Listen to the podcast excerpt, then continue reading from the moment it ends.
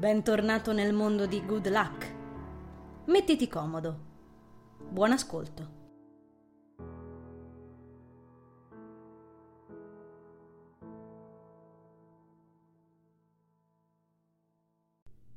Giorno 23 marzo 2007. Credo quanto successo possa riassumersi in Sapevo che tornare a scuola senza un piano d'attacco sarebbe stata una pessima idea, eppure l'ho fatto ugualmente. La giornata di ieri, incredibilmente, si è scoperta essere coccolata nel caldo del sole. È stato più facile, quindi, convincere me stessa a rimettere becco in classe, sospinta dalla brezza e dalle urla dei cranberries. Negli ultimi mesi le assenze si sono ammucchiate a dismisura ed io con i miei amici mi faccio sentire sempre meno. Sono un disastro. Ripenso con ribrezzo alle scene successive al mio rientro. Lisa incrociata in corridoio perché, pensandoci, oltre a rimpatriare ho deciso di entrare in orario. Non ci riesco proprio a fare una stronzata alla volta. Che mi ha quasi uccisa sotto una parapiglia di rimproveri, richieste di spiegazioni per il mio atteggiamento, eccetera dai quali mi sono difesa inventandomi che il mio telefonino si sta rompendo e non funzionava bene. Per quel che riguardava il rispondere ai messaggi su Facebook o semplicemente alzare il cordless e chiamare, non l'avevo fatto perché continuavo a dimenticarmene, secondo la mia versione. In quanto alle assenze, avevo semplicemente avuto un nuovo accenno di febbre. Fine. Chiaro come luce vero come la mia abilità di passeggiare a testa in giù sul soffitto. Ed era soltanto l'inizio, ovviamente. Anche Teo ha avuto di che dire. Mi è bastato snocciolare le medesime scuse pure a lui, bene attenta nei dettagli, nel qual caso gli fosse tornata voglia di minacciarmi con la matematica e farsi una chiacchierata per telefono con Lisa. Non s'era detto basta con le sbronze al karaoke? ha rimarcato lui, guadagnandosi un altro pizzicotto. Sospiro, scostando le tendine a pois. La cosa più tremenda è che ormai sono talmente abile, ormai rifilare cazzate mi esce talmente naturale dal non farmi neanche più sentire in colpa. In compenso mi sento in colpa per il fatto di non sentirmi in colpa. Insomma, anche questa volta sono in modalità casino. Occhieggio le prime fioriture del pesco fluttuare nella lieve brezza mattutina, in questa giornata appena accennata di sole, al di là della finestra della mia stanza ancora in penombra. Ho la solita emicrania lancinante, ma sto abbastanza bene rispetto al solito, ora che ci faccio caso. Non ho più avuto problemi con il vomito, ma meglio se rimango allerta. Non si può mai dire. Accosto le tendine, sbadigliando.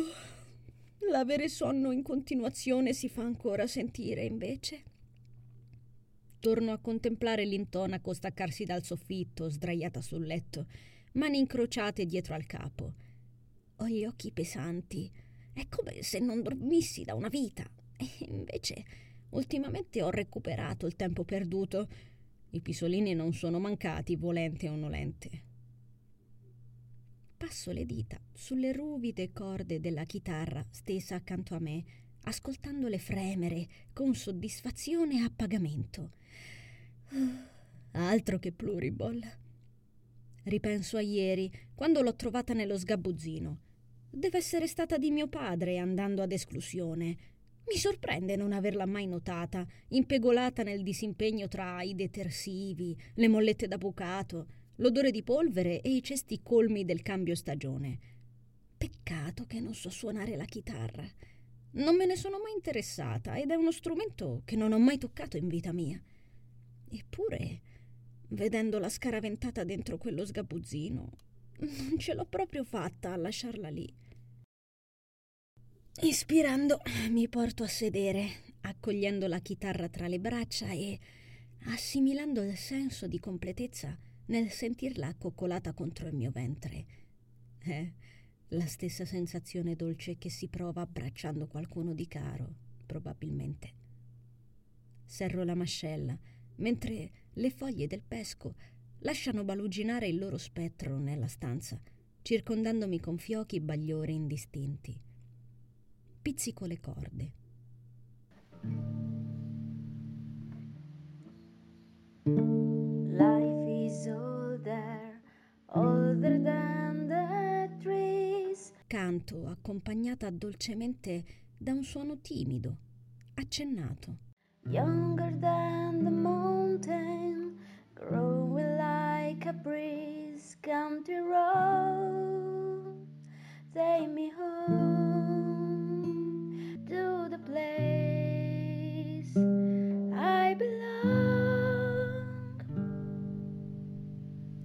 Poi mi fermo.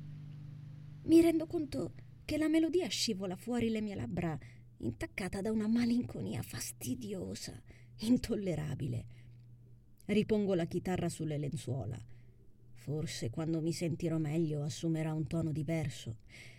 Eppure, ieri questa chitarra è stato l'unico segno positivo nell'intera giornata.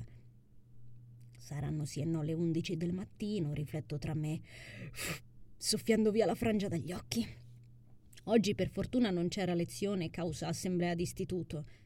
Sembra quasi uno scherzo, però, non avere qui mia madre che mi tira per i piedi tutte le altre mattine, trascinandomi a vestirmi per spedirmi a scuola. Eh, a questa constatazione il mio stomaco mi regala un guizzo doloroso, quindi la smetto subito. Non voglio ritrovarmi a vomitare ancora. Vorrei mangiare, grazie. Ho infinitamente bisogno di patatine fritte e pizza e in contorno sushi, sashimi e kataifi per dessert. Accendo la luce, ferendomi gli occhi, lasciando che l'immagine dello spettrale Nazar, ancora impiegato a terzo occhio del maiale, mi colpisca con forza. È un po' che non parla. Magari ho immaginato tutto. Non saprei. Getto un'occhiata all'orario. Le undici e un quarto. Marzia non si è ancora fatta viva e ho bisogno di far spesa visto che le mie voglie culinarie hanno incrementato la fame. Mi avvicino al ranocchio salvadanaio, pronta a contare quanto mi rimane, dopo aver ingollato una pasticca di moment sperando faccia effetto. Ieri le cose hanno preso una piega strana su tutta la linea, rifletto. Sospiro ancora. Sto diventando pazza in questa casa, in questo buco nero di un paese. Ho bisogno di una folata di vento fresco e nuovo Dovrei chiedere a Francis se Nutellandia a parte esistano anche mete più economiche. Guardo Sershah. Questa chitarra ieri mi ha aiutato. Forse è la cosa che più si avvicina all'ossigeno per me. Non ha niente a che vedere con il doppiaggio, riflettendoci. Il doppiaggio è diverso. È come una seconda vita, infinitamente divertente, inevitabilmente tecnico Puoi giocare, ma lo puoi fare solo nel modo giusto, rimanendo sempre sulla cresta dell'onda adatta. Puoi rilassarti, ma rimanendo allerta. È uno svago difficile. Non devi sbagliare. Con Sershah le cose cambiano. Quando la appoggio sul ventre, la percepisco entrare a far parte di me. Quando ascolto le note risuonarle dentro, sento che si insinua nel profondo della mia anima. Non ci sono regole. Non ancora. Almeno con lei sono libera di essere me. Non ha bisogno di attenzioni in particolare. Vuole solo essere assecondata e desidera assecondarti. Devi solo scivolarle sopra con le dita. A tutto il resto ci pensa lei. Sorrido. In irlandese il suo nome significa libertà ho appreso ieri, dopo averla battezzata scegliendo il nome sul web. Azzeccato, direi. Più che azzeccato. Sersha, pronuncio, sospirando.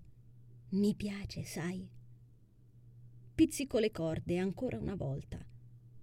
Poi la lascio in pace, avviandomi in un'altra stanza, tanto per togliermi da camera mia, tanto per togliermi dallo sguardo scrutatore di Nazar. Mi siedo alla seggiola della cucina, in attesa di scrollarmi il sonno da dosso, mentre le immagini della giornata didattica apocalittica di ieri si riversano nella mia testa del tutto spontaneamente. Avrei voluto impiccarmi alla grondaia dell'istituto dopo i primi cinque minuti, ripetendomi ogni dieci secondi quanto la mia idea del tornare, appunto, fosse stata una trovata di merda.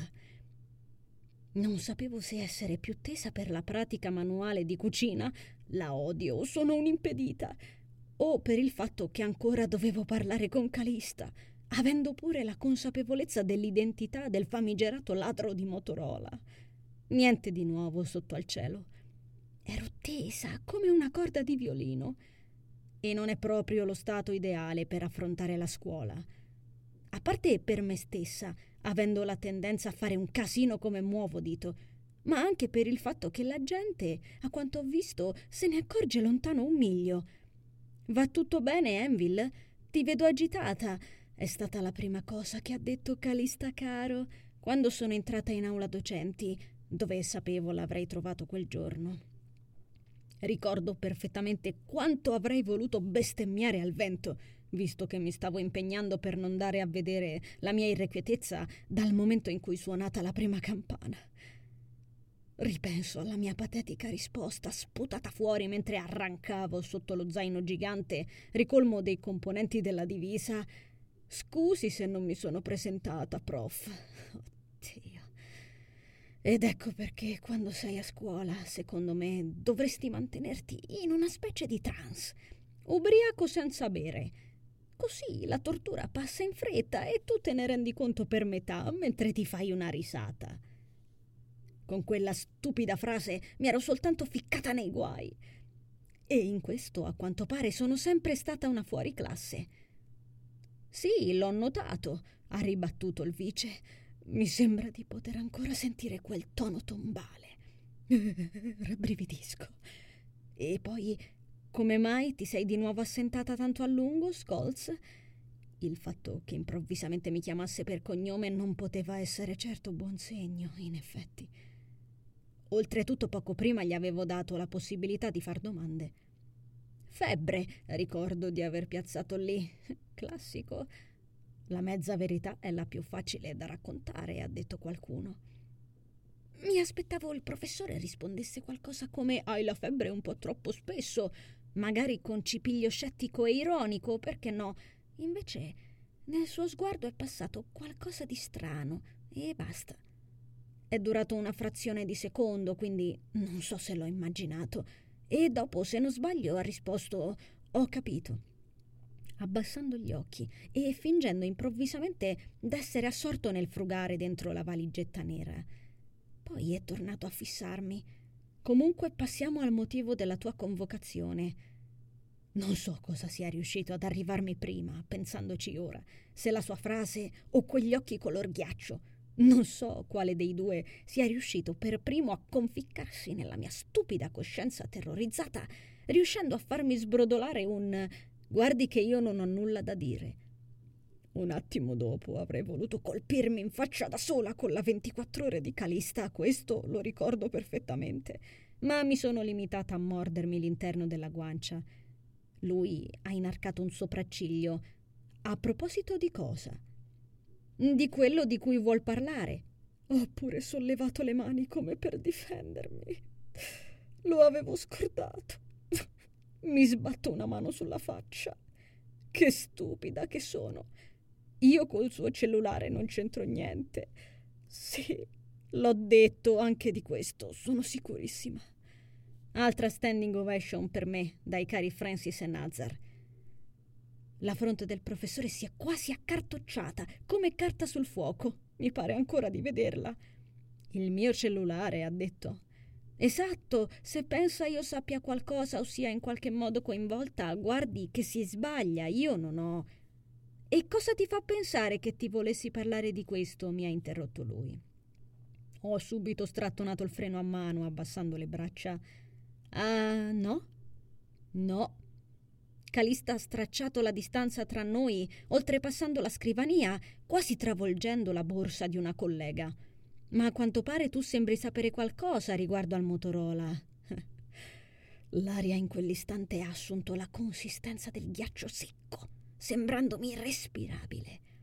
Ho ficcato le mani in tasca, stringendo con forza Nazar e con nonchalance, spudoratamente recitando. Ho risposto no di certo, solo che pensavo lei mi stesse accusando senza motivo, ecco.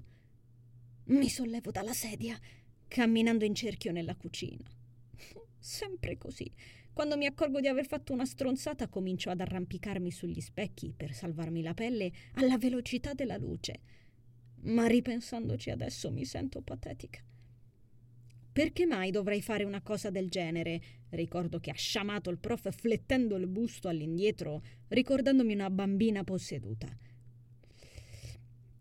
Mm. Sorseggio il caffè avanzato di ieri, freddo e amaro, finendolo in un attimo. Ma ho scrollato le spalle. Semplicemente non ho avuto in mente altre ragioni per una convocazione da parte sua in questi giorni. Ora mi stavo arrampicando sugli specchi sbucciandomi le ginocchia e anche i gomiti. Mi risiedo sulla sedia, lasciando il dialogo continuare a fluirmi nella testa. Rivedo lo sguardo del prof, che s'è di colpo indurito. Enville ho più che una buona ragione per convocarti da me, anche se non hai mai creato problemi, a parte l'incidente con Argentieri e Wong. Sono certamente arrossita, mentre lui tornava seduto sulla sedia imbottita. In ogni caso, ha aggiunto, nessuna di loro riguarda il mio cellulare. Ultimamente abbiamo notato dei comportamenti inadeguati e insoliti da parte tua. Il mio stomaco deve essersi capovolto in quel momento perché rammento bene la nausea improvvisa. Ricacciando indietro il timore, ho mormorato in che senso? contenendomi al meglio. Lui ha risposto il professor Lepri è venuto a raccontarmi un paio di cosette sul tuo conto. Poi mi ha fissato con espressione incolore. Non sarebbe possibile parlare con tua madre o qualcuno di responsabile? Oh sì, come no? Avrei voluto rispondergli. C'è Francis. O anche Nazar, se vuole farci una chiacchiera pure lei. Ho masticato tra me, lasciandomi esplodere in un e perché? alzando la voce molto più del dovuto. Ho fatto qualcosa di sbagliato? Non è un problema di cosa hai fatto, ha sillabato lentamente lui, come se non riuscissi a comprenderlo. Il punto è il tuo atteggiamento Lepri non è l'unico professore che me ne parla. Ma perché cosa ho fatto? Ti ho appena detto che non hai fatto niente. Il prof si è passato una mano tra i capelli, sospirando. Scolze, mi serve di parlare con tua madre o tuo padre, qualcuno. Quel continuo quattro cantoni tra il mio nome e il mio cognome mi stava dando ai nervi. Anche adesso, in effetti. Ho abbassato lo sguardo, esaminandomi le converse rosse. Non so se potranno venire, ho detto. Sono nei guai, ho pensato. Perché lavorano così tanto da non potersi ritagliare un arco di tempo per venire ad un colloquio? L'ha detto spazientito e con un timbro vicino all'ironico, ma io ho replicato con calma: Già. Calista ha lanciato su di me un'espressione disorientata. Va bene, allora sarà il caso che tu ne parli direttamente col professor Lepri. Ha preso un fazzoletto dalla tasca e si è soffiato il naso, è allergico a non so cosa. Lo conosci da più tempo di me, ha aggiunto. Forse con lui ti aprirai di più. Pensandoci, all'inizio continuavo a non capire. Aprirmi di più in ambito A? Prima voleva invitare i miei e poi mi spediva a farmi tè e biscotti con il prof di francese. La storia del cellulare lo stava rincretinendo, forse. Domani avrete lezione di francese, se non sbaglio, ha continuato Calista con voce nasale, premendo il fazzoletto sulle narici arrossate. Quindi potrai conversarci tranquillamente. Ora vai in classe. Il suo tono conclusivo non mi ha permesso di ribattere alcunché. Ha guardato lo zaino che mi trascinavo dietro. Oggi puoi anche saltare pratica manuale se non te la senti, ha aggiunto in un soffio, lasciandomi di sale. Normalmente si lamenta se non faccio pratica manuale. Anzi, lamenta è un termine piuttosto mite. Si incazza bruttamente, che è diverso. Forse è stato lì che ho avuto il flash. Con ogni probabilità Lepri doveva avergli raccontato della febbre, ringraziando anche il tributo di Teo, e che l'ultima volta a lezione ho dormito alla grande. Questo spiegherebbe il papocchio di Calista, il mio cosiddetto atteggiamento strano a sua detta, eccetera, eccetera. Una lunga poesia per non dirmi a chiare lettere che il mio pisolino è stato un problema, direi. Spiegherebbe anche il dover parlare con Lepri, secondo lui. Mi rialzo dalla sedia, innervosita. Vado al frigo, lo apro, lo chiudo. Posso riconfermare a me stessa che oggi ho fatto bene a restarmene a casa un'altra volta, dopo aver ricordato per bene la conversazione col vice. Non ho nessuna intenzione di farmi riempire la testa con le lamentele del professore di francese. Ultimamente l'ambiente scolastico traspare parecchio più ostile del casalingo. Ed io non credo nel mio casino di scatola cranica ci sia più spazio per nulla. Sono certa da un momento all'altro quel mio povero cervello sguscerà via dalle orecchie, completamente liquefatto. E non voglio. Ne ho bisogno ancora per un paio di cosette. Ho molte domande in sospeso, tante risposte da cercare. Envil, tu non hai bisogno di risposte, ma di parlare con qualcuno. Ah, funzioni allora. Siedo sul letto. E se avesse ragione? In fondo Nazar ha sempre ragione. No? Specialmente quando non accenna segni di vita dopo un certo periodo. Allora si è messo sicuramente in stand-by per poter preparare una frasona super indispensabile come quella poco fa.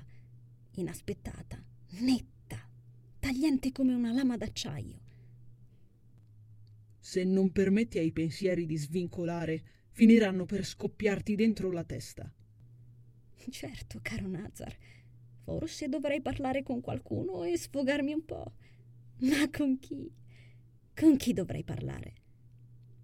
Il mio ultimo e più recente tentativo nel confidarmi con Christophe non è andato proprio a gonfie vele, rifletto. Quando l'ho chiamato al telefono ne è stato entusiasta e devo ammetterlo, anch'io. Avevo davvero bisogno di sentirlo. Ma nonostante ciò, non sono riuscita a spiccicare parola su niente, niente. Non sul furto, né sull'occhio greco, tantomeno sul casino con la mia famiglia. Niente di niente. Alla fine ho semplicemente piantato una scusa anche per lui. Semplicemente ho mentito, dicendo che sarei presto tornata a scuola, che avevo solo la mia stupida febbre ballerina e che avrei voluto tornare in sala giochi. Nulla più. È questa la verità, Nazar.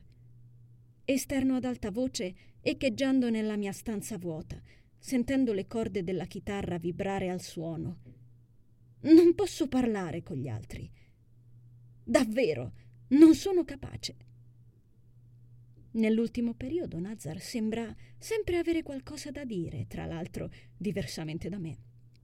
E sembrerebbe qualsiasi cosa da quale tratto stradale scegliere per arrivare in un posto, a cosa non mangiare dentro la dispensa.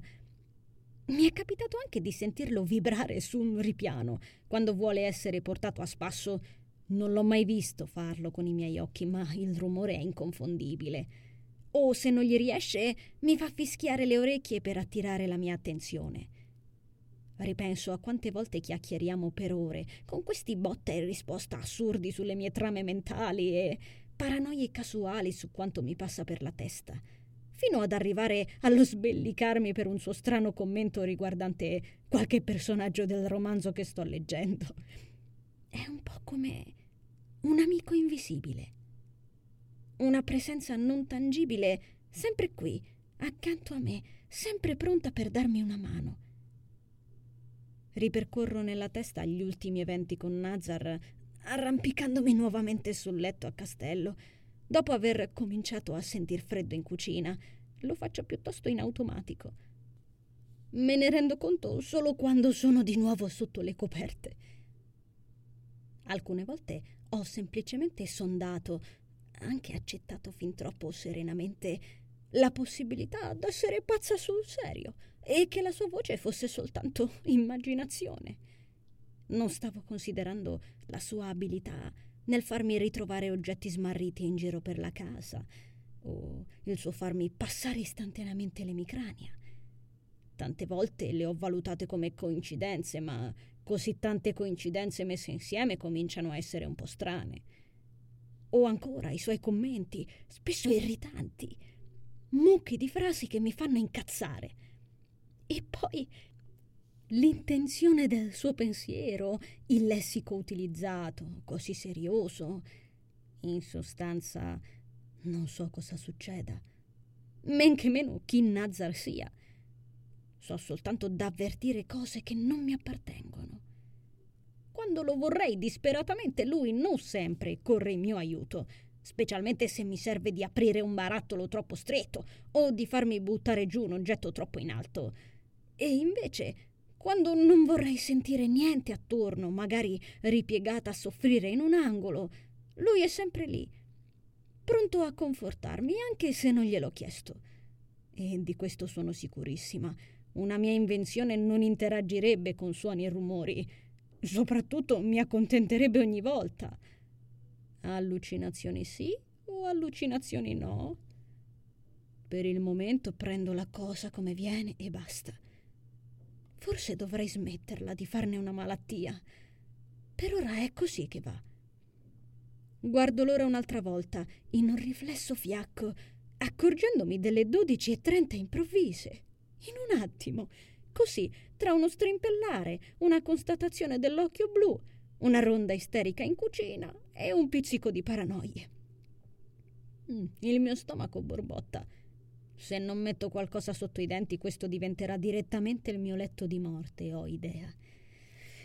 Mm, mi stiracchio, sperando in qualche sorpresa o conserva nascosta nel frigo, aggredita dalla fame. Prima l'ho aperto e richiuso, ma non penso di averci davvero guardato dentro. Una volta scese le ultime due scale, trovo una ciabatta sola. L'altra è rimasta schiantata sull'armadio. La testa d'orso mi guarda, alla rovescia, col suo sorrisino sbilenco. Vaffanculo. La recupero, dopo essermi congelata mezza pianta dell'altro piede. Dimenticavo, ieri non mi sono fatta troppi problemi a scalciare via le care amiche babucce prima di coricarmi, come da vecchia abitudine. Eh. Arraffo la felpotta dei Trapnest, prima cosa che trovo, la schiaffo sopra il pigiama e strascicando i piedi mi addentro in bagno, raccogliendo il coraggio per guardarmi allo specchio.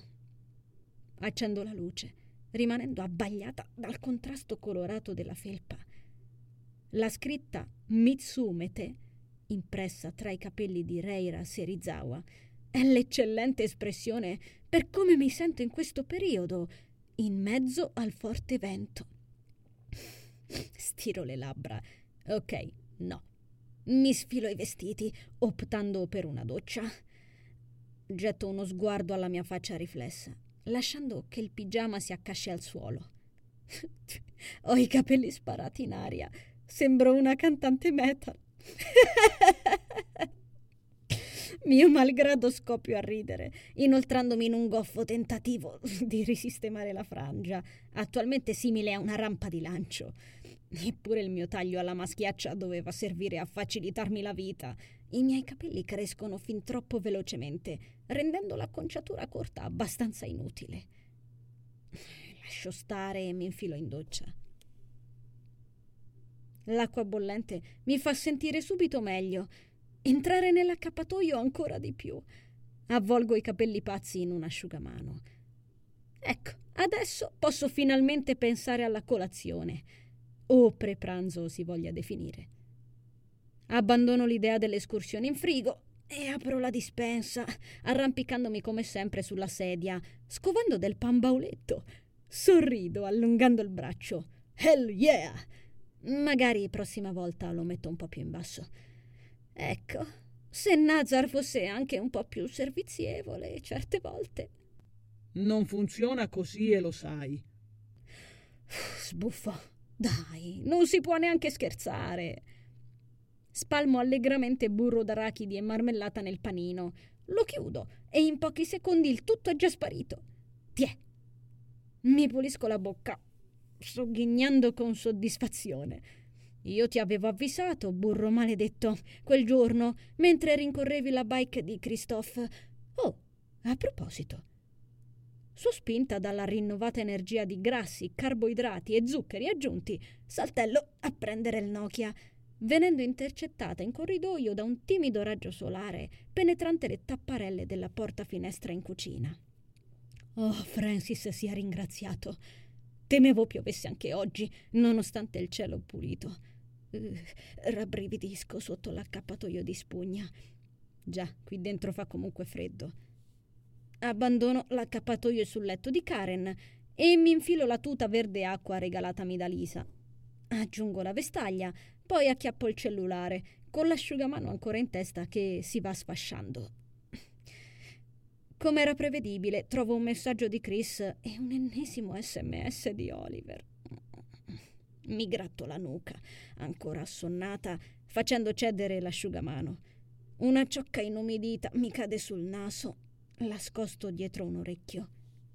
Dovresti asciugarti i capelli. Oh, sbadiglio. Lo so, lo so. Ho bisogno di un vero caffè, cacchio. Non dovrei affrontare ricordi imbizzarriti e dozzine di messaggini senza prima bermi un caffè di quelli caldi e appena fatti, altro che gli avanzi ghiacciati del giorno prima che mi congelano il cervello. Olli negli ultimi giorni si è sbilanciato in pericolanti e irritanti dichiarazioni amorose. Già, dovevo aspettarmelo. L'ho respinto con tutta la grazia in mio possesso, accettando infine l'idea di esserne veramente disturbata come non mai. Ero stata contenta della sua amicizia.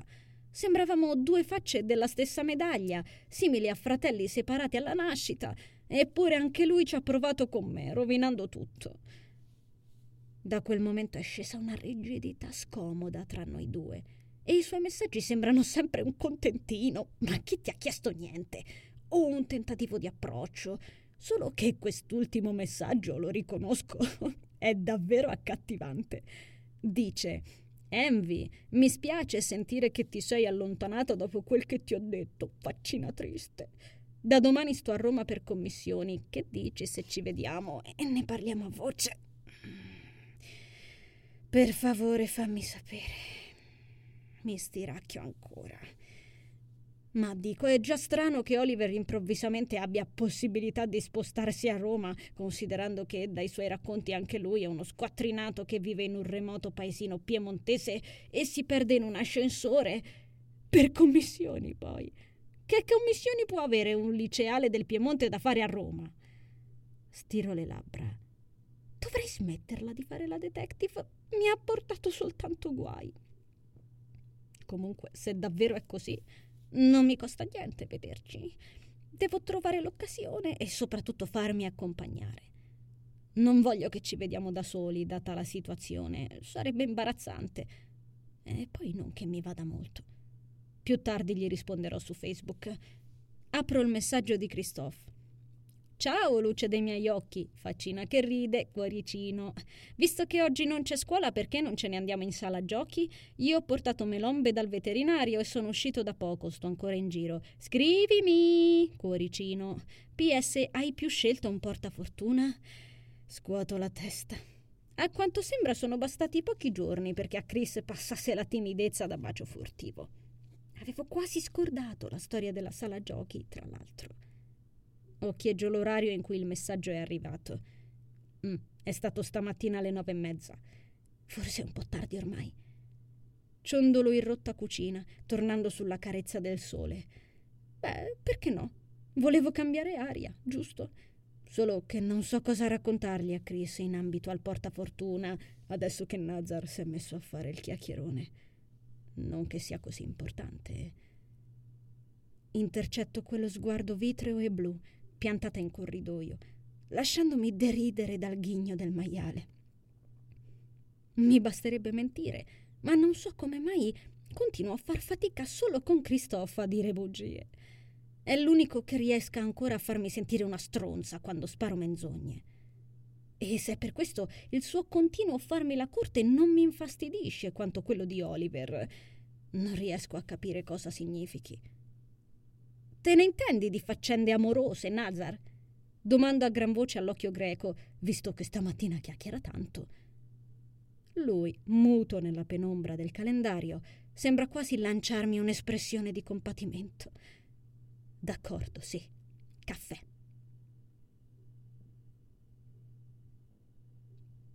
Ho parlato con Chris al cellulare, scoprendo che era finito a casa di Teo. Scusa, Stellina, pensavo non ti facessi più viva, ha detto in tono sconsolato. Ops.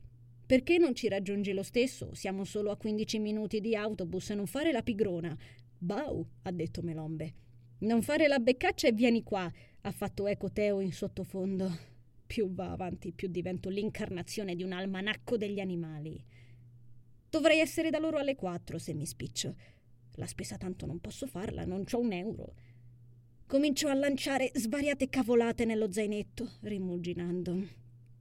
Se tutto va bene, riesco a prendere il pullman in dieci minuti. A meno che non spunti Francis con la sua Lamborghini Gallardo. Un bel grazie a Daniel per tanta cultura, pronto a darmi un passaggio. Lo immagino sfrecciarmi sotto il naso, abbassare il finestrino e sorridermi, calando gli occhiali da sole, dicendo Prego, milady, il suo scatolone da tre chili di pollo fritto è nel portaoggetti, vicino al barattolo da due chili di salsa barbecue. Ho conservato in fresco le 47 lattine richieste di Coca-Cola. Purtroppo invece al momento posso contare solo su Nazar, infilato senza troppe proteste nella tasca dei jeans, come sua richiesta ogni volta che accenno a mettere il becco fuori. La sua voce, reale o no, sembra saperla lunga, molto più di me. Pensare al pollo fritto mi ha richiamato alla memoria la cazzata combinata ieri, durante pratica manuale. Non mi bastavano le due stronzate alla volta, oppure fatto pratica manuale alla fine. Scuoto la testa. Mi ero insospettita per quell'atteggiamento di Calista, è vero, ma avrei dovuto evitare, ho combinato solo altri casini. Vorrei proprio sentirla questa, se non ti dispiace. Sobbalzo, come sempre succede quando Nazar parla senza che me lo aspettassi. Stava zitto da quasi un'ora ormai. Rischio di rovesciare la cipria tascabile che tengo in mano, interrompendo goffamente il mio inutile tentativo di sparpagliarla sulle occhiaie. Sospiro. Perché non puoi, tipo, leggermi nel pensiero? Rispondo a voce alta, risuonando nel bagno. Poggio la cipria sulla specchiera. Non ero con te a scuola. Non posso sapere cosa sia accaduto se non siamo in contatto costante. Sogghigno pulendo via la cipria dalle mani. Ah, quindi qualche difettuccio ce l'hai. In effetti, se forse non avessi scordato Nazar a casa per la fretta, non sarei stata così sfigata ieri, ma è soltanto un'idea. Andiamo. Fammi contento. Mi infilo il giubbetto, spegnendo la luce del bagno. D'accordo.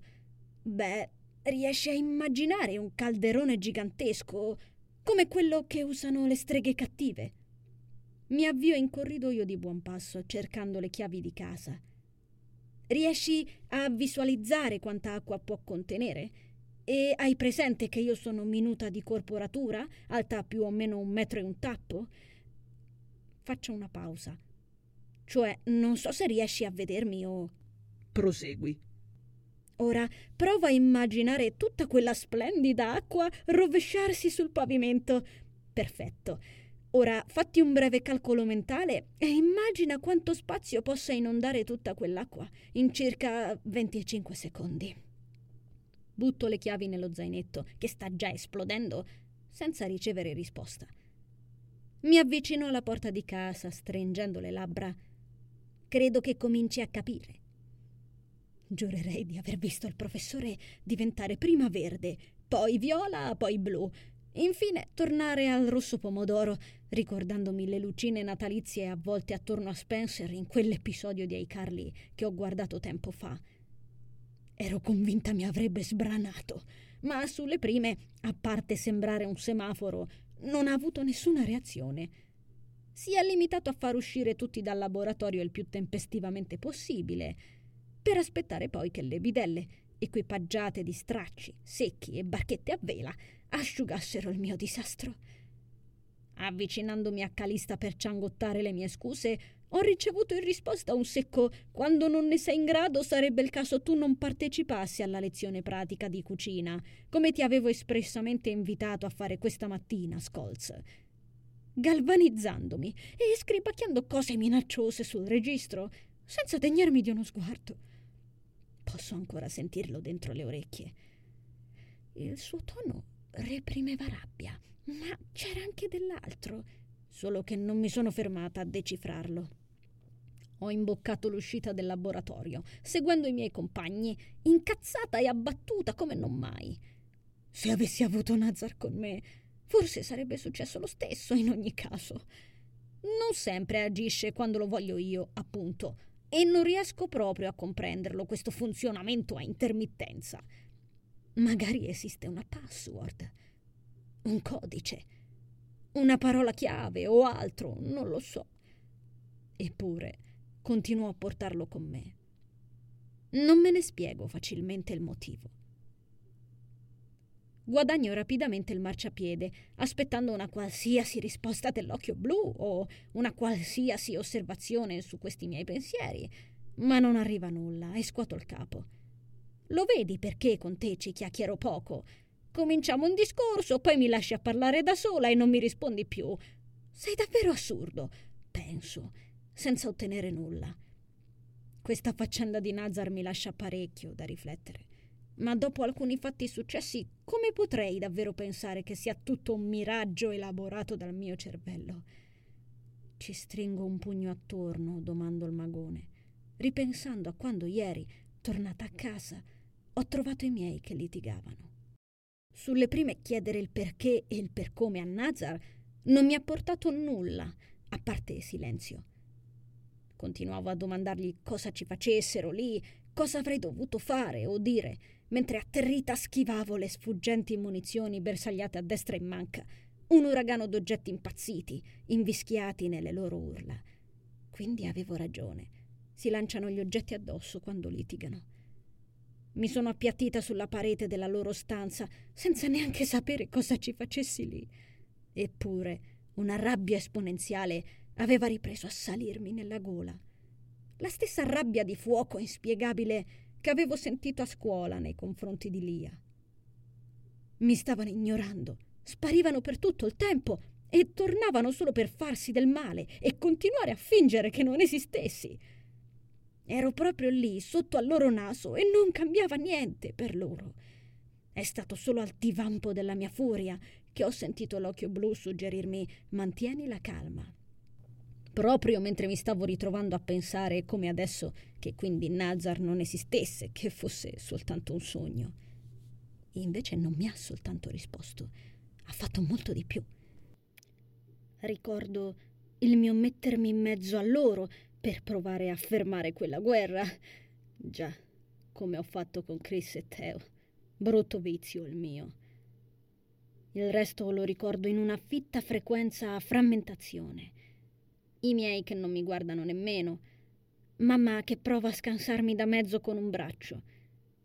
Papà che qualche secondo prima aveva già lanciato in aria un altro oggetto, prima che mi buttassi al centro della stanza, non so cosa fosse. Tutto ciò che ricordo è che mi è volato dritto in testa, accompagnato da una conflagrazione di dolore e di macchie nere davanti agli occhi.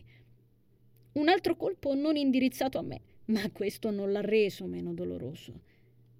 Quanto segue è possibilmente più confuso del ricordo precedente. Orecchie che fischiano, disorientamento. Io che mi appoggio al muro in corridoio lì accanto. Quello lo ricordo bene non ho idea se i miei si siano accorti che mi ero fatta così male, fuori di testa come stavano. E con il senno di poi, la crudezza della botta mi ha portato a chiedermi davvero fino adesso si sono lanciati addosso di tutto rischiando di farsi così male. Stai seduta, si è infilato Nazar dopo un tempo che mi era sembrato secolare. È stato dopo avergli obbedito a essere successa questa cosa assurda il tempo di poggiarmi in terra e i miei non c'erano più. Neanche il mio senso d'annebbiamento. Tutto sparito, letteralmente. È stato così improvviso, da farmi sobbalzare. Questo lo ricordo molto, molto bene. Non è stato graduale né confuso. Era chiaro, netto, come aprire una finestra sulla luce o disegnare un segno nero su un foglio immacolato. Tempo di sedermi e tutto attorno a me è sparito. Ho ascoltato il cuore galoppare nel mio petto senza capire quanto appena accaduto. Somigliava inquietantemente a un salto temporale o che so io. Mi ero trascinata seduta e appena avevo toccato le mattonelle, bam! Vista perfetta, dolore sparito, silenzio limpido, solitudine totale. Che cosa hai fatto? ho chiesto all'occhio greco a voce alta. Non cos'è successo o altro, ma proprio che cosa hai fatto, non so perché. Ti ho aiutato, ha risposto. Ho frugato in tasca, l'ho preso nella mano e l'ho fissato in quel tipico gesto che mi sembrava eterno. Mi sono smarrita in quell'iride blu. In che modo? Dimmelo. Guarda davanti a te, piuttosto, ha risposto lui. Ho domato la nausea del solo spostare la testa, obbedendo. È stato in quella posizione che ho visto la chitarra incastrata nel buio. La porta dello sgabuzzino, parallela alla mia posizione, era appena dischiusa. Serchà mi faceva un cenno da lì.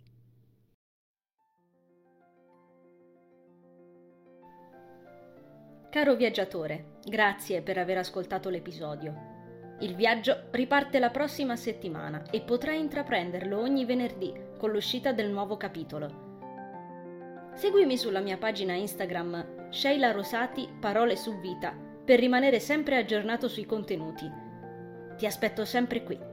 Conservo il tuo biglietto. A presto!